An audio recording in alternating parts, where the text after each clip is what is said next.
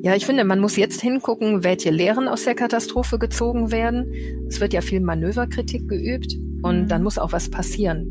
Denn in Wahlkampfzeiten wird immer gerne viel versprochen von den Politikern und wenig gehalten.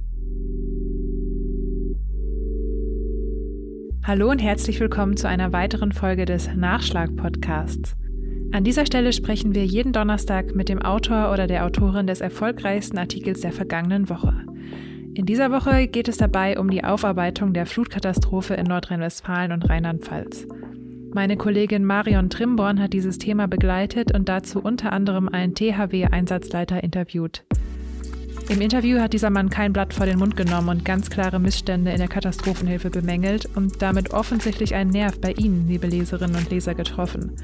In dieser Folge spreche ich nun mit Marion über ihre Eindrücke aus dem Interview, die Rolle der Medien bei der Aufarbeitung einer solchen Katastrophe und sie teilt auch ganz persönliche Eindrücke aus dem Flutgebiet. Mein Name ist Anna Scholz. Sie hören mich hier im Wechsel mit meinen Kollegen Marc Otten und Bastian Rabeneck und jetzt wünsche ich Ihnen viel Spaß beim Zuhören.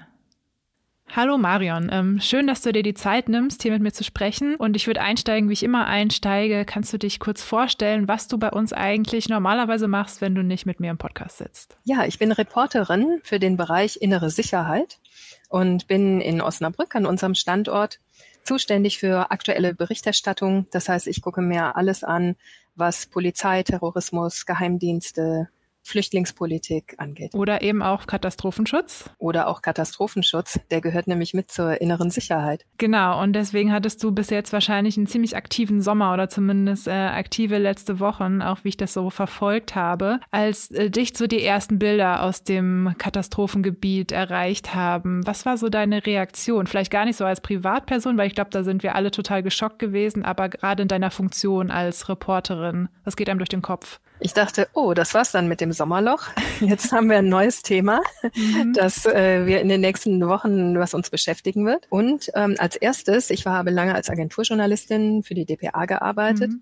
Und als erstes äh, überlegt man dann, wie können wir das aufbereiten? Ja. Was können wir da tun? Und die erste Idee ist, wir müssen jemanden in das Katastrophengebiet schicken. Wir brauchen einen Reporter vor Ort, der uns berichtet, wie es den Leuten da geht und wie es da aussieht. Und das haben wir dann gleich gemacht. Genau, das warst aber nicht du in dem Fall. Nein, das war nicht ich. Wir brauchten ja dann ganz kurzfristig jemanden, mhm. der da hinfährt. Und wir haben unsere Volontärin dahin geschickt, die äh, dann zwei Tage lang Reportagen von vor Ort geschickt hat. Und das wurde wahrscheinlich auch äh, total gut gelesen, ne? Oder? Kann ich mir vorstellen. Es gab ja auch nichts ja. anderes auf vielen Kanälen. Ja, ähm, an, bei solchen Ereignissen ist natürlich wichtig, dass wir auch Optik haben. Das heißt, wir brauchen Videos, wir brauchen Fotos und die ergänzen dann den Bericht von vor Ort. Also ich hatte in der ersten Woche, wo das so hochgekocht ist, hatte ich Urlaub und ich war zu der Zeit in Bayern, also geografisch ziemlich weit weg vom Epizentrum, sage ich mal. Und ich habe gemerkt, dass ich schon an Tag zwei echt ein bisschen genervt war von der Berichterstattung. Aber wie geht man da jetzt so als Reporter vor? Also man sucht ja irgendwie immer wieder eine neue Geschichte oder einen neuen Dreh quasi, um nochmal was Neues zu berichten, oder? Privat ist es so, dass äh, einem das sehr schnell zu viel ist, glaube ich, denn Katastrophenbilder belasten ja auch, wenn man die anschaut mhm. und äh, sie ähneln sich, weil das Wasser in allen Straßen, in allen Orten gleich aussieht. Äh, das finde ich sehr menschlich. Bei mir war es so, dass ich ähm, privat, meine Eltern wohnen in der Region, die wohnen mhm. zwanzig Kilometer weg von äh, Erftstadt, was besonders betroffen war. Und die hatten selbst Hochwasser im Keller. Und ich bin dorthin gefahren dann an dem Wochenende nach der Flut. Okay, krass, ja. Und habe ihnen geholfen und habe das auch verarbeitet dann journalistisch in einem Newsletter im Rest der Republik, wo mhm. ich beschrieben habe, was ich erlebt habe. Mhm. Also war das eine Verbindung von Persönlichem und Journalistischem. Was hast du da erlebt? Es ist was ganz anderes, wenn man selbst da vor Ort ist und mhm. äh, sieht, wie verzweifelt die Leute sind, wie persönliche Gegenstände verschwunden sind. So das ganze Leben schwimmt weg. Die Möbel, ähm, Kinderspielsachen, die man von früher noch aufbewahrt hat, alles, was so in Kellerräumen ähm, steht, persönliche Fotos von der Familie, äh, Schallplatten, die wir noch hatten, Bücher von früher, ähm, Schuhe, das ist alles weg dann. Mhm. Und äh, das ist eben ganz schwierig. Ja, das ist heftig und das ist natürlich auch in gewisser Weise schön zu vermitteln, also das auch persönlich vermitteln zu können und dann nochmal eine andere Betroffenheit vielleicht. Mhm. Ja. Und das Wort Katastrophe bekommt eine neue Bedeutung.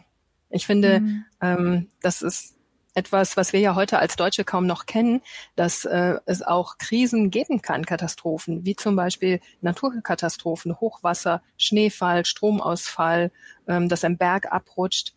Ich finde, wir haben das Gefühl heute in Deutschland, ähm, wir sind so gut abgesichert, es kann eigentlich nichts mehr passieren.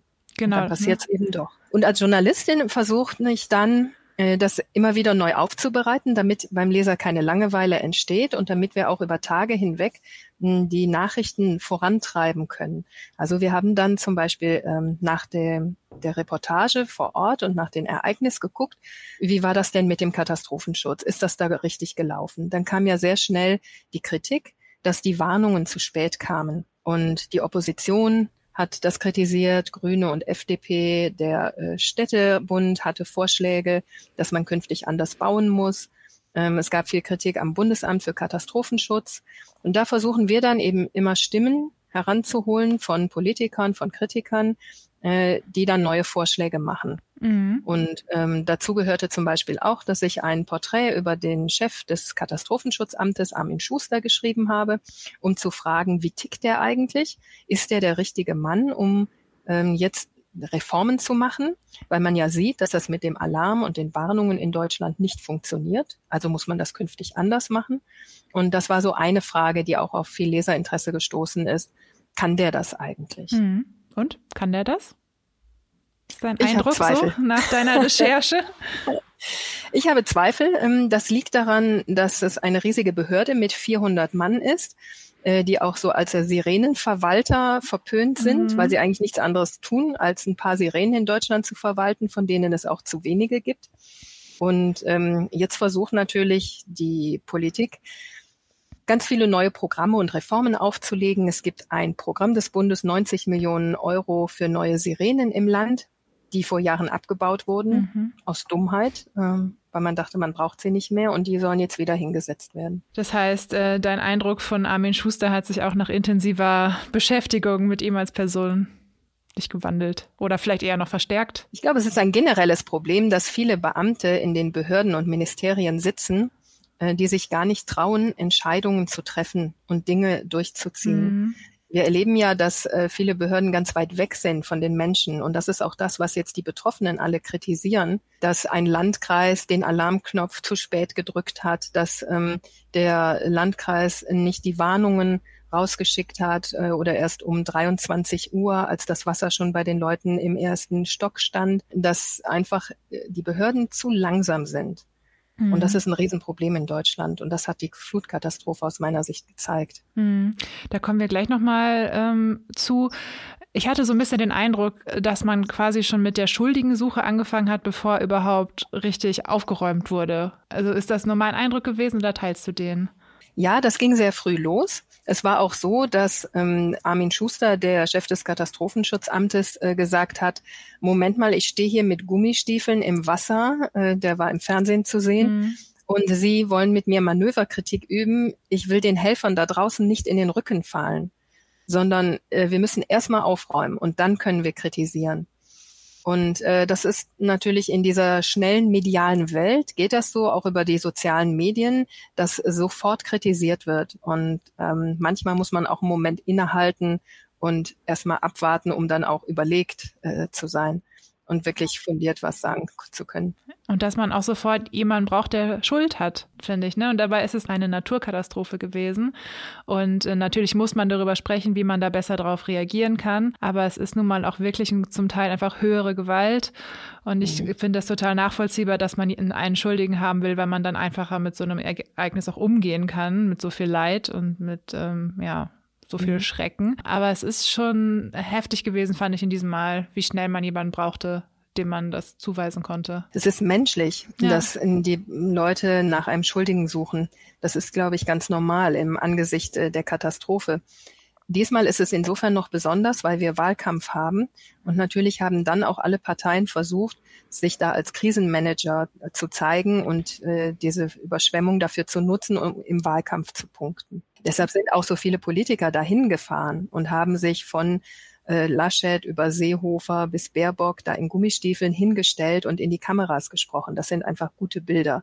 Und Wahlkampf wird auch über Bilder entschieden. Also im Falle von Armin Laschet können wir nochmal drüber sprechen, ob das wirklich gute Bilder für ihn waren im Endeffekt. So dieses Grinsen, was da auf Kamera festgehalten wurde. Armin Laschet als C D U-Kanzlerkandidat hat keine gute Figur gemacht in dieser ganzen nee. Krise, wie vorher auch schon in der Corona-Pandemie, weil er zögerlich wirkt. Er ist nicht tatkräftig, nicht zupackend.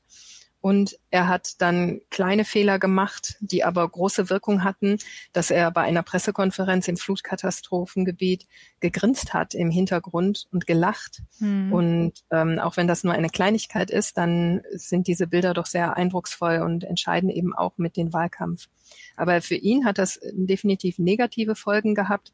Er war auch jetzt nochmal im Flutgebiet und äh, wurde von den Bewohnern sehr angefeindet und mhm. mit Wut und Kritik überschüttet, die gesagt haben, auch beim Aufräumen geht das alles viel zu langsam. Die Warnungen kamen zu spät. Jetzt hilft uns niemand. Die Leute fühlen sich alleingelassen. Mhm. Und er ist ja der Landesvater in Nordrhein-Westfalen sagen, er ist als ja immer Ministerpräsident. Noch Ministerpräsident, ja, richtig. Und deshalb sehen ihn, sie in ihm den Verantwortlichen. Ja, mh, verstehe. Gut, aber der Grund, warum wir eigentlich miteinander sprechen, ist äh, ein anderer Artikel, ist nämlich ein Interview, das du geführt hast mit äh, einem T H W-Einsatzleiter. Und das wurde als am Wochenende wahnsinnig oft gelesen über alle unsere Standorte hinweg, ähm, weil es auch ein Thema ist, einfach was die Menschen noch bewegt. Und du hast schon gesagt, es ist auch noch ein bisschen Sommerloch. Das heißt, passiert nicht viel anderes, aber äh, nichtsdestotrotz. Wer ist das, den du da getroffen hast? Ich habe Markus Sperber äh, getroffen. Der ist Einsatzleiter des T H Ws und stammt aus Lauf bei Nürnberg, also in Bayern. Mhm. Das ist nicht unser Verbreitungsgebiet, aber er hat seine Mannschaft zur Hilfe nach Nordrhein-Westfalen und Ahrweiler und Rheinland-Pfalz geschickt mhm. und ähm, hat die koordiniert. Und er war überhaupt nicht zufrieden damit, wie das gelaufen ist. Es gab ja viele solche Helfertruppen, die da angereist sind, vom T H W und anderen, auch Freiwilligen Feuerwehren. Wie bist du genau auf ihn gekommen? Jemand aus Nürnberg. Das war ein journalistischer Zufall, weil unser Chefredakteur hat äh, den T H W-Einsatzleiter in Osnabrück getroffen und äh, der hat zu ihm gesagt, äh, das ist alles gar nicht gut gelaufen mit dem Einsatz. Mhm. Und daraufhin hat unser Chefredakteur gesagt, geben Sie mir doch mal Ihre Visitenkarte. Ich habe da eine Reporterin, die das interessiert. Und dann habe ich ihn angerufen. Und hat er sich gefreut, dass er mal mit äh, jemandem reden durfte darüber? Ja, das sicher. Es ist immer zweigespalten. Einerseits hatte er das Bedürfnis, das einfach mal loszuwerden und mal richtig äh, zu schimpfen darüber, was alles schiefläuft, über das Chaos bei den Einsätzen. Aber andererseits hat er auch ein bisschen Schiss und hat das auch gesagt, weil er sagt, ähm, ich bin natürlich hier beim T H W auch ein Offizieller und äh, vielleicht kriege ich Ärger mit meinem Chef, aber ich sag's trotzdem. Hast du das dann hinterher nochmal mit ihm abgestimmt, was genau geschrieben wird, damit er da auch keinen Ärger bekommt? Es ist üblich, dass man bei Fragen und Antworten, Interviews, ähm, den Text nochmal dem Befragten zuschickt. Und das habe ich auch bei ihm gemacht. Ich habe das Interview aufgeschrieben. Wir haben es erst am Telefon geführt. Dann habe ich das Interview aufgeschrieben und ihm den Text geschickt. Und er durfte eine Nacht drüber schlafen und äh, hat dann auch ein paar kleine Änderungen vorgenommen, aber ganz wenig. Hm. Einzelne, er hat drei, vier einzelne Wörter verändert, weil er sagte, ähm, er möchte nicht ganz zu viel schimpfen, das könnte dann vielleicht für ihn Nachteile haben. Aber die wesentlichen Aussagen sind drin geblieben, das ist immer wichtig. Und das habe ich bei anderen Politikern, auch bei Ministern schon ganz anders erlebt. Und der T H W-Einsatzleiter hat dann mir erzählt am nächsten Tag, er war ganz glücklich, weil nach Erscheinen des Interviews hat morgens um sieben Uhr schon sein Telefon geklingelt und er hat schon positive Rückmeldungen von Kollegen bekommen und Kumpels vom T H W, die alle gesagt haben, toll, dass du das mal gesagt hast. Ach schön. Ähm, wir finden das alle super und stehen hinter dir und das hat ihn gefreut. Ja, das ist doch super. Vielleicht können wir an der Stelle noch mal kurz erklären, weil das war mir jetzt auch äh, neu eigentlich. T H W, die machen das auch ehrenamtlich, die da im mhm. Einsatz sind. Also alle weiß ich jetzt gar nicht, aber es gibt einen großen, das ist wie bei der Freiwilligen Feuerwehr. Ähm, beim T H W gibt es sehr viele ehrenamtliche Helfer, die äh, alle einen normalen Beruf nachgehen und die im Fall von Krisen und äh, wie jetzt so einer Flut freigestellt werden vom Arbeitgeber. Und es ist so, dass der Staat dann dem Arbeitgeber den Lohnausfall bezahlt. Okay, ja, okay, so ver- verstehe ich es. Das ist ja dann auch super viel Verantwortung für jemanden, der sowas eigentlich ehrenamtlich macht, dann direkt ja. auszurücken. Und der ähm, Herr Sperber, der koordiniert ja auch ein, ein großes Team, so mit achtundzwanzig Leuten. Schon nicht ohne. Genau, der hat also fast dreißig Leute hat er dahin ja. geschickt, aufgeteilt in zwei Gruppen. Die einen sind in die Nähe von Aachen gefahren und die anderen in die Nähe von Ahrweiler und haben dort äh, geholfen. Und was waren jetzt seine größten Schimpfpunkte? Also er sagt, ähm, es gibt ein großes Chaos bei der Fluthilfe, gerade am Anfang, wo niemand den Überblick hat und äh, wo sich keiner traut, Entscheidungen zu treffen. Deshalb hat seine Mannschaft eine Woche lang gewartet, bevor sie ins Flutgebiet fahren durften. Ach was, okay. Das ist eigentlich viel zu spät. Ja. Da geht eben eine Menge Zeit verloren. Und er sagte, das ist einmal wichtig, um den Menschen zu helfen, wenn man also wirklich akut Menschenleben noch retten mhm. kann. Es ist aber auch wichtig, um die Häuser zu retten, weil wenn man einen Keller innerhalb von ein paar Stunden leer pumpt, dann hat das Haus praktisch keinen Schaden. Wenn aber Wasser eine Woche lang oder zwei Wochen lang in einem Haus steht, kann man es abreißen. Wahnsinn. Ähm, das Zweite ist, dass er sagt, ähm, niemand traut sich mehr, einen Knopf zu drücken. Die Behörden, die dafür zuständig sind, ähm, haben nicht gewarnt, weil sie zwar wussten, da kommt ein riesiges Unwetter, aber die haben viel zu langsam reagiert, weil das häufig Beamte sind und die sagen, ach, warum muss ich die Verantwortung treffen? Mhm. Sein Vorwurf ist, dass als Firmenchef muss er jeden Tag Entscheidungen treffen für Leute und er muss den Kopf dafür hinhalten. Und er sagt, beim Katastrophenschutz, in den, äh, beim Landkreis, beim Landrat, im Bundesministerium, da ist keiner, der mehr den Kopf hinhalten will. Weil es Angst vor Sanktionen gibt.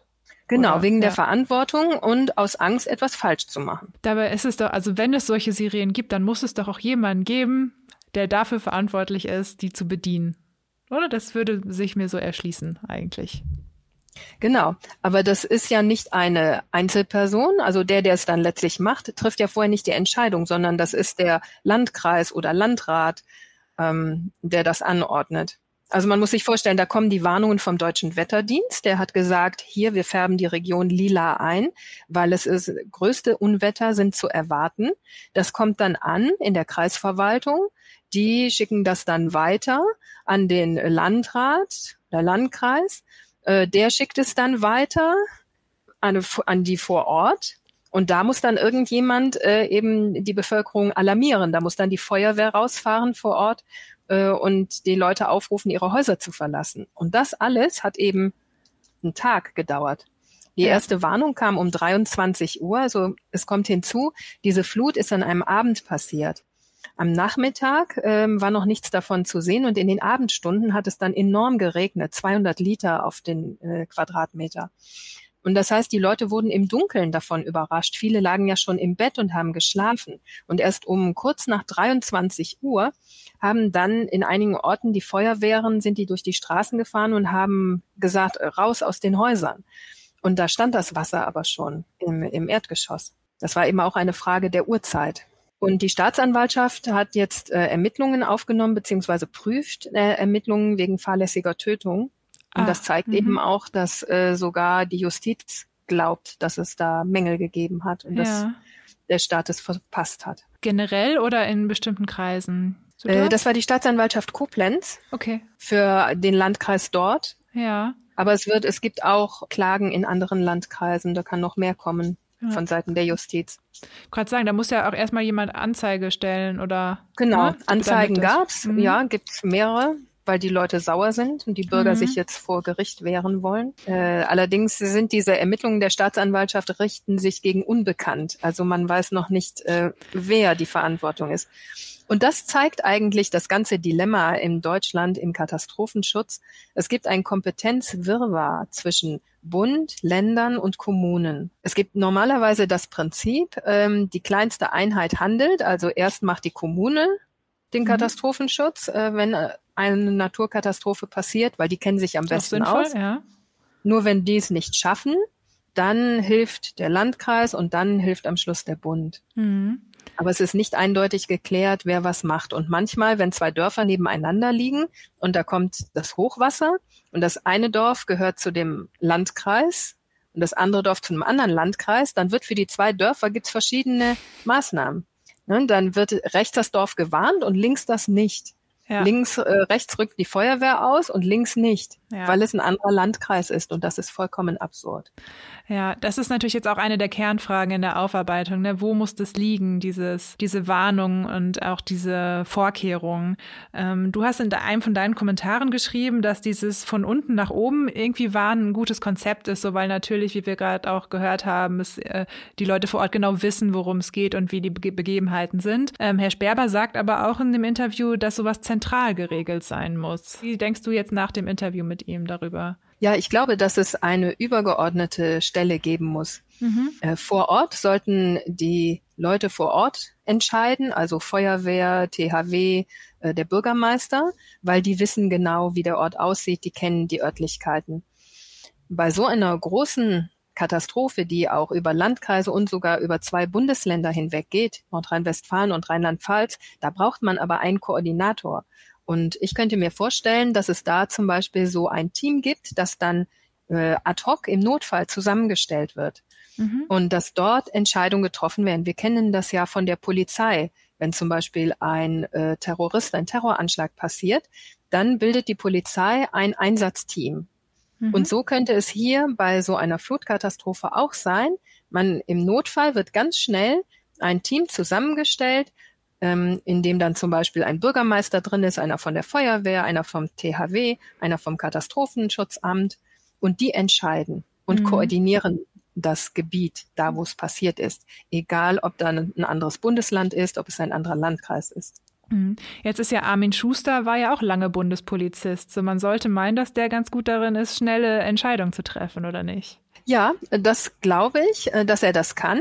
Er hat das bei der Bundespolizei gelernt, wie man das macht. Er sagt auch immer, die Polizei sollte da Vorbild sein. Mhm. Ähm, bei ihm ist das Problem einfach, er hat erst äh, seit acht Monaten das Amt übernommen und ist eben seit kurzer Zeit erst Chef dieser Behörde. Und da kann er nicht so viel umorganisieren und entscheiden. Das ist ja hm. in Jahren des ja, Schlendrians ja, ja. ist das da schiefgelaufen. Das ist nicht seine Verantwortung. Und er hat ja auch immer noch einen Innenminister über sich, hm. ähm, beziehungsweise die Innenminister der Bundesländer.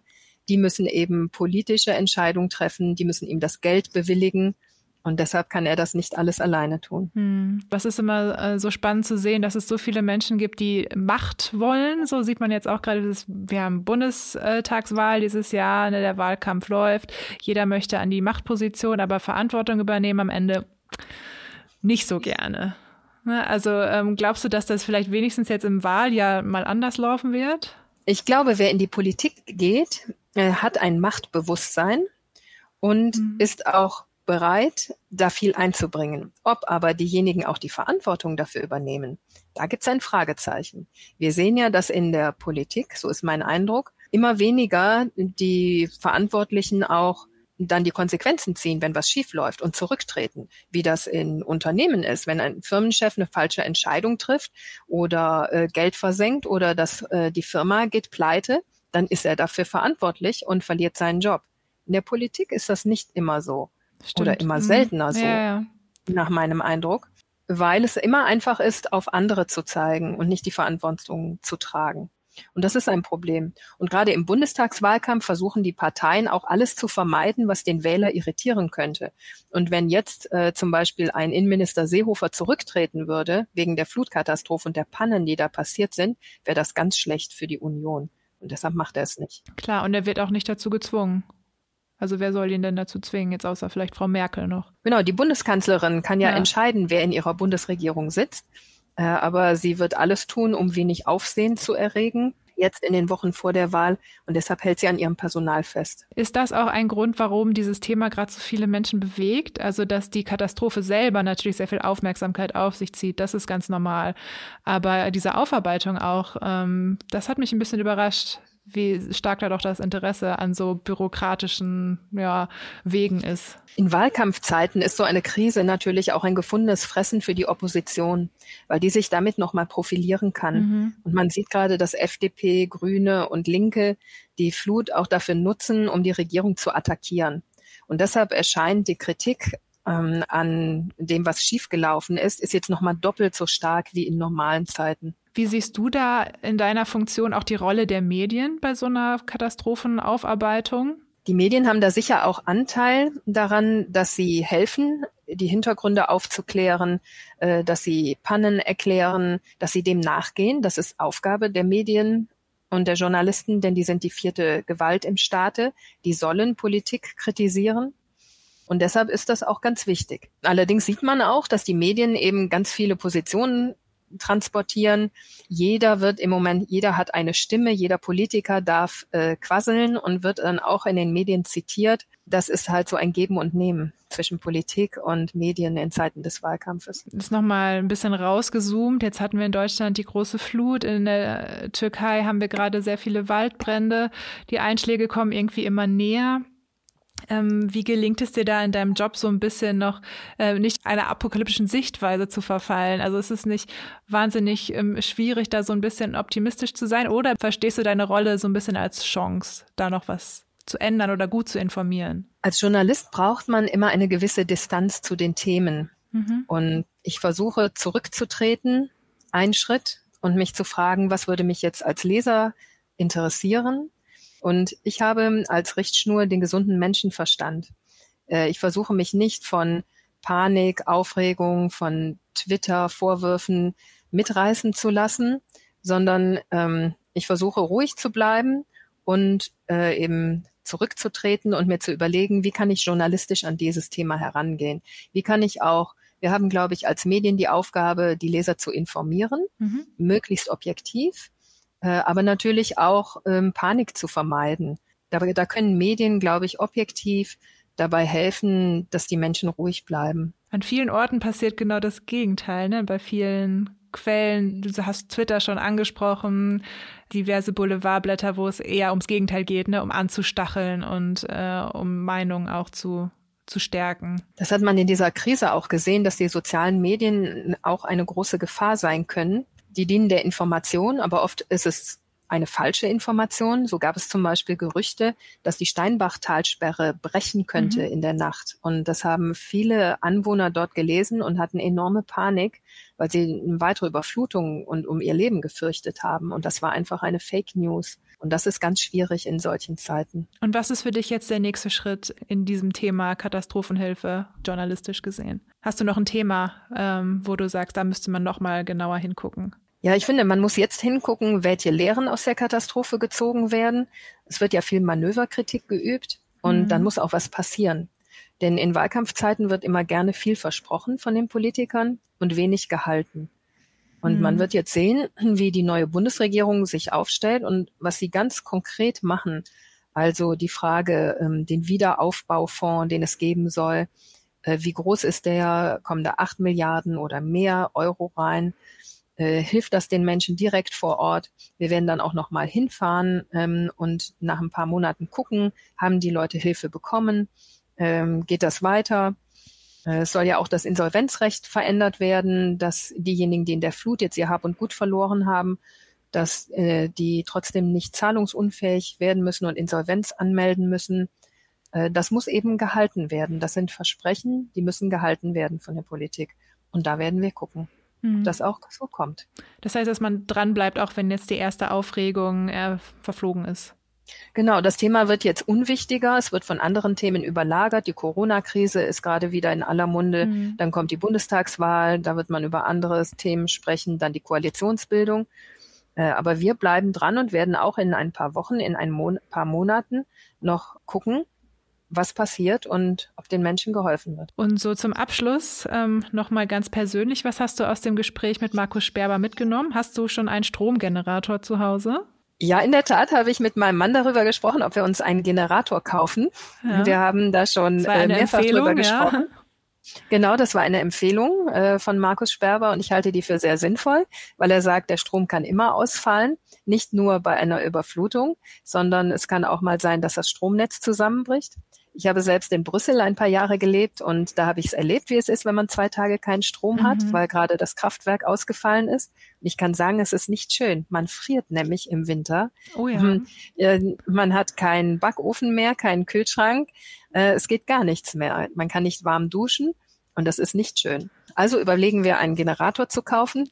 Und was ich aus diesem Gespräch noch mitgenommen habe, ist, dass es äh, Leute gibt, die unheimlich tatkräftig sind und zupackend. Und mein Respekt vor dem T H W ist nochmal gestiegen, mhm. äh, weil ich sehe, das sind Männer und Frauen, die fahren da raus äh, in so ein Flutgebiet, wissen nicht, was sie erwartet. Die müssen auch unschöne Bilder angucken, die finden Leichen, die sehen zerstörte Häuser. Das ist alles ganz schwierig und die machen das. Und ich finde toll, dass es das gibt. Ja. Und ich finde es auch gut, mich hat beeindruckt, dass so ein T H W-Einsatzleiter auch äh, ganz offen sagt, was schief läuft und was nicht klappt. Das ist etwas, was ich in der Politik vermisse, weil da viele Ein, viele Politiker haben eine geschönte Sprechweise und trauen sich nicht mehr, Dinge auf den Punkt zu bringen. Ich glaube, das fördert auch die Politikverdrossenheit vieler Leute. Und es ist schön, mit jemandem zu reden, der eben ganz klar die Dinge anspricht. Hoffen wir mal, dass Sie auf fruchtbaren Boden gefallen sind, dass sich ja. ein bisschen was tun wird. Aber das finde ich ein schönes Schlusswort. Und das äh, auch nochmal der Dank raus an alle Helfer. Also Hut ab. Das war Nachschlag. Wenn Ihnen dieser Blick hinter die Schlagzeilen gefallen hat, freuen wir uns, wenn Sie uns weiterempfehlen, uns eine nette Bewertung auf Apple Podcasts hinterlassen oder uns auf Spotify abonnieren. Die Links zum Interview mit Markus Sperber und dem Porträt von Armin Schuster finden Sie in den Shownotes.